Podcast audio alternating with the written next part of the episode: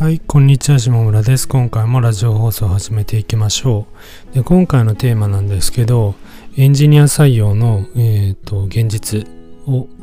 えー、現実というか、まあ、エンジニア採用についてお話ししていきたいと思います。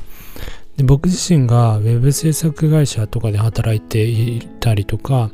えー、自社開発というか、まあ、えー、なんだろうな、え、教育系の、え、IT 企業まあ、IT、まあ、IT 企業の Web のサイトを作ったりしているんですけど、あの、そこでエンジニアの採用みたいなところを社員さんから聞いたりしていて思うことをお話ししていきたいと思います。で、えっと、そうですね。えっと、まず採用、エンジニアを採用しようって思った時に、まあ、あの、考えられる方法としては、えっと、まあ、知り合い捨てあの小さな会社、中小企業、まあ、あとベンチャー企業ですね。では、まあ、あの、まあ、大企業でもあると思うんですけど、まず、その、知り合い、あの、できるエンジニアの知り合いを紹介してくれないかみたいな感じで、えー、ことが進むこともありますね。まあ別にそれがその、なんだろう、コネクションとかで、あの、それが悪いっていうわけじゃないんですけど、そういうのはどんどん活用して入れればいいと思うんですけど、あと僕もそういうその紹介とかであのエンジニアを採用していただいたりしたこともあったので、あの、なんだろうな。あのその辺は、あの使えるものは使ってやった方がいいと思うんですけど、まずそういう方法が一つ。あとは、求人、えっ、ー、と、求人サイト、えー、転職エージェントとか転職サイトに、えー、掲載して、掲載料払って掲載して、えリクルートする方法まあその2つが大体メインかなって思います。まあ他にも別にそのなんだろうな、えっ、ー、と、イベント主催してそこからなんかいい人取るとか、あとは、えー、なんだろう、転職系のイベントにブース出すとか、そういうのもまあいろいろめちゃくちゃあると思うんですけど、あのまあ大体はまあインバウンドかアウトバウンド、えっ、ー、と、えー、自分の持ってる人からのリファラル採用か、どっかの掲載してもらって、とか、なんか何かの媒体を使ってそれで求人するという形がメインかなって思います。で、僕自身は、えっ、ー、と、採用した、したっていうか、えっ、ー、と、された側、えっ、ー、と、僕自身がこう、ジョインした会社っていうのは、基本的にはリファラルの、えまあ、リファラル、そうですね、リファラルっていうのは、まあ、知り合い捨てというか、ちょっと知っているみたいなあの、まあ、知ってる経営者さんのグループの知り合いみたいな、なんて言うんだろうな。ちょちょっと遠いけど、共通の知り合い、共通の経営者さんがいるみたいな、そういう場所で入ったことが多いですね。で、あの、それ以外でもその会社っていうのは求人をしていて、で、採用サイトとかを使うこともあるんですけど、そこの、入ってきた人とかが、結構そのエンジニア採用に苦戦している様子で社員さんが、あのー、まずその、えっ、と、求人サイトって、あの、まあ、えー、なんだろう、何人かからこう、あの、なんだろう、エントリーのメールが、メールというかそのメッセージが来ると思うんですよ。その、この人どうでしょう？みたいな。で、なんか履歴、職務経歴書とかを、その、渡されてきて、まず書類選考があって、じゃあ面接やりましょうみたいな。で、面接やってみて、話聞いてみて、えー、採用するかどうかを決めるみたいな。それで、その、やるんで、やると思うんですけど、あの、まずその、えー、面接してみて、その、合うかどうかっていうのが、一日じゃわからないところが、まず大きいですね。ベンチャー企業とか中小企業は特にですね。例えばエンジニアが、えーと、5人とか、えーとの会社とかだとあのやっぱりそのある程度こう自分でやっていかないといけないし、あの、業務がこうガチッと決まってるわけでもなく、あの、フロントエンドやったり、バックエンドやったり、えー、サーバーサイドやったり、えっ、ー、と、なんだ、インフラやったりとか、あと、もっと言えばなんだろう、社内のコミュニケーションツールの導入したりとか、あとは、えー、なんだろうな、他には、なんだろう、メールのやり取りとか、あと、タスク管理をこうどうやって進めていくかとかそういうのも考えなきゃいけなくて結構そのなんだろう何て言うんだろうな。あの、いろいろ考えないといけないんですよね。そういうのをやれるかどうかっていうのをまず面接で判断しなきゃいけないのが結構大変。で、えっと、入ってきた人もいるんですけど、やっぱりその、なんだろうな。うーん、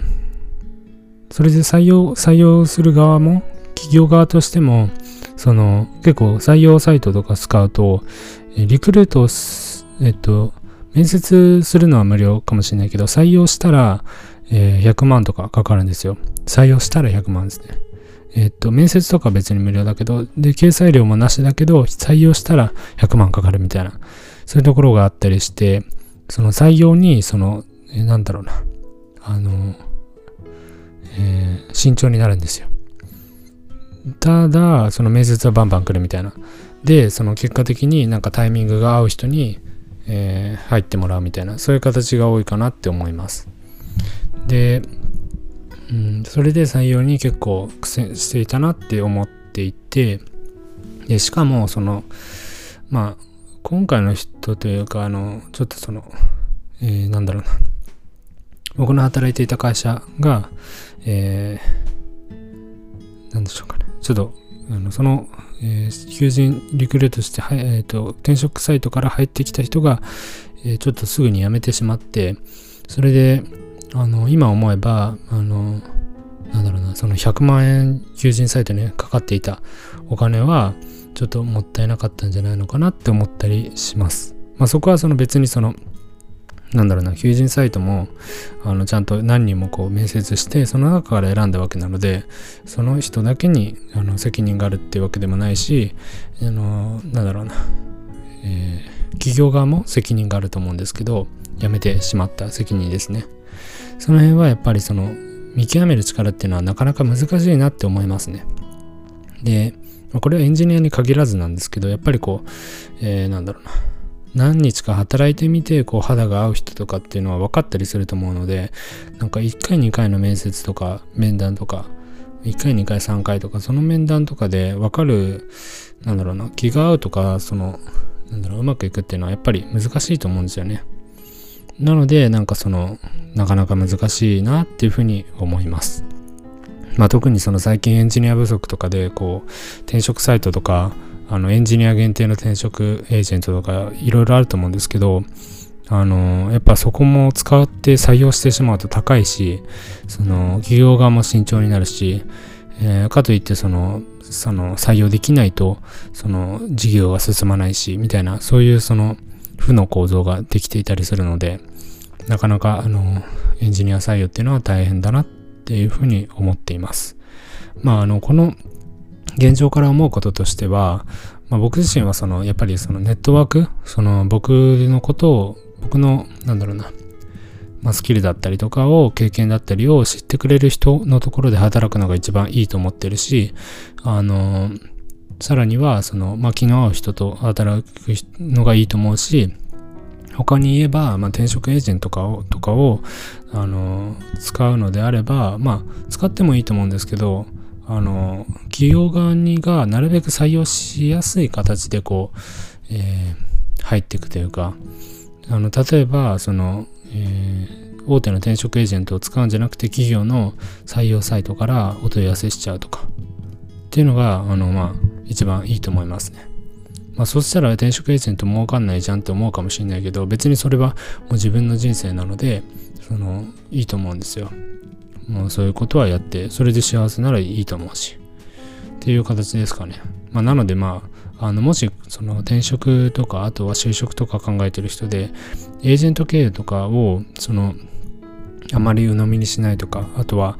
実は裏で、その結構大きなお金が動いていて、それでまあ100万とか動くので、その、まあ100万とか動いたら、普通にね、25万円の給料だった人は、あの4ヶ月分あの働けるわけで。そしたらそのなんだろうな。あのなんだ。逆にその25万円分そのが100万円がゼロになればそのあの自社のサイトから問い合わせた方が給料上がるかもしれないっていうそういう構造もあったりするのでまああのなんだろうな。そういうふうな、そのちょっと裏技なんですけど、考えた方がいいと思いました。まあ、といった感じと今回は、えっと、エンジニアの採用に関してお話ししていきました。まあ、僕自身がその採用とか、あの、実はそのちょっとその僕の web 制作の授業とかでも、あの、えっ、と、デザイナーさんを採用していたり、採用というかまあお仕事お願いしたりとか、あとエンジニアさんもちょっとお仕事お願いしたいって思うこともあるんですけど、なかなかその、なんだろうな、いいエンジニアさんとかデザイナーさんとかが見つからなかった経験もあったので、それでこの僕の発信とかを見て、その理解してくれる人というか、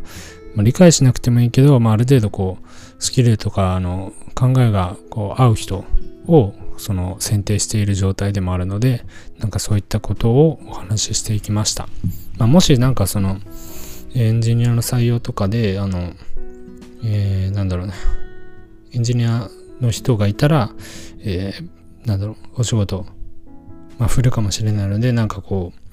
まあ、一緒にできたらいいなっていうふうに思うし、あとはまあ、そうですね、なんかこう、えー、僕自身もその、そんなにその、えー、人を斡旋するのも、なんかその、わからないので、その企業さんの状態がわからないので、あれなんですけど、まあ、もしその採用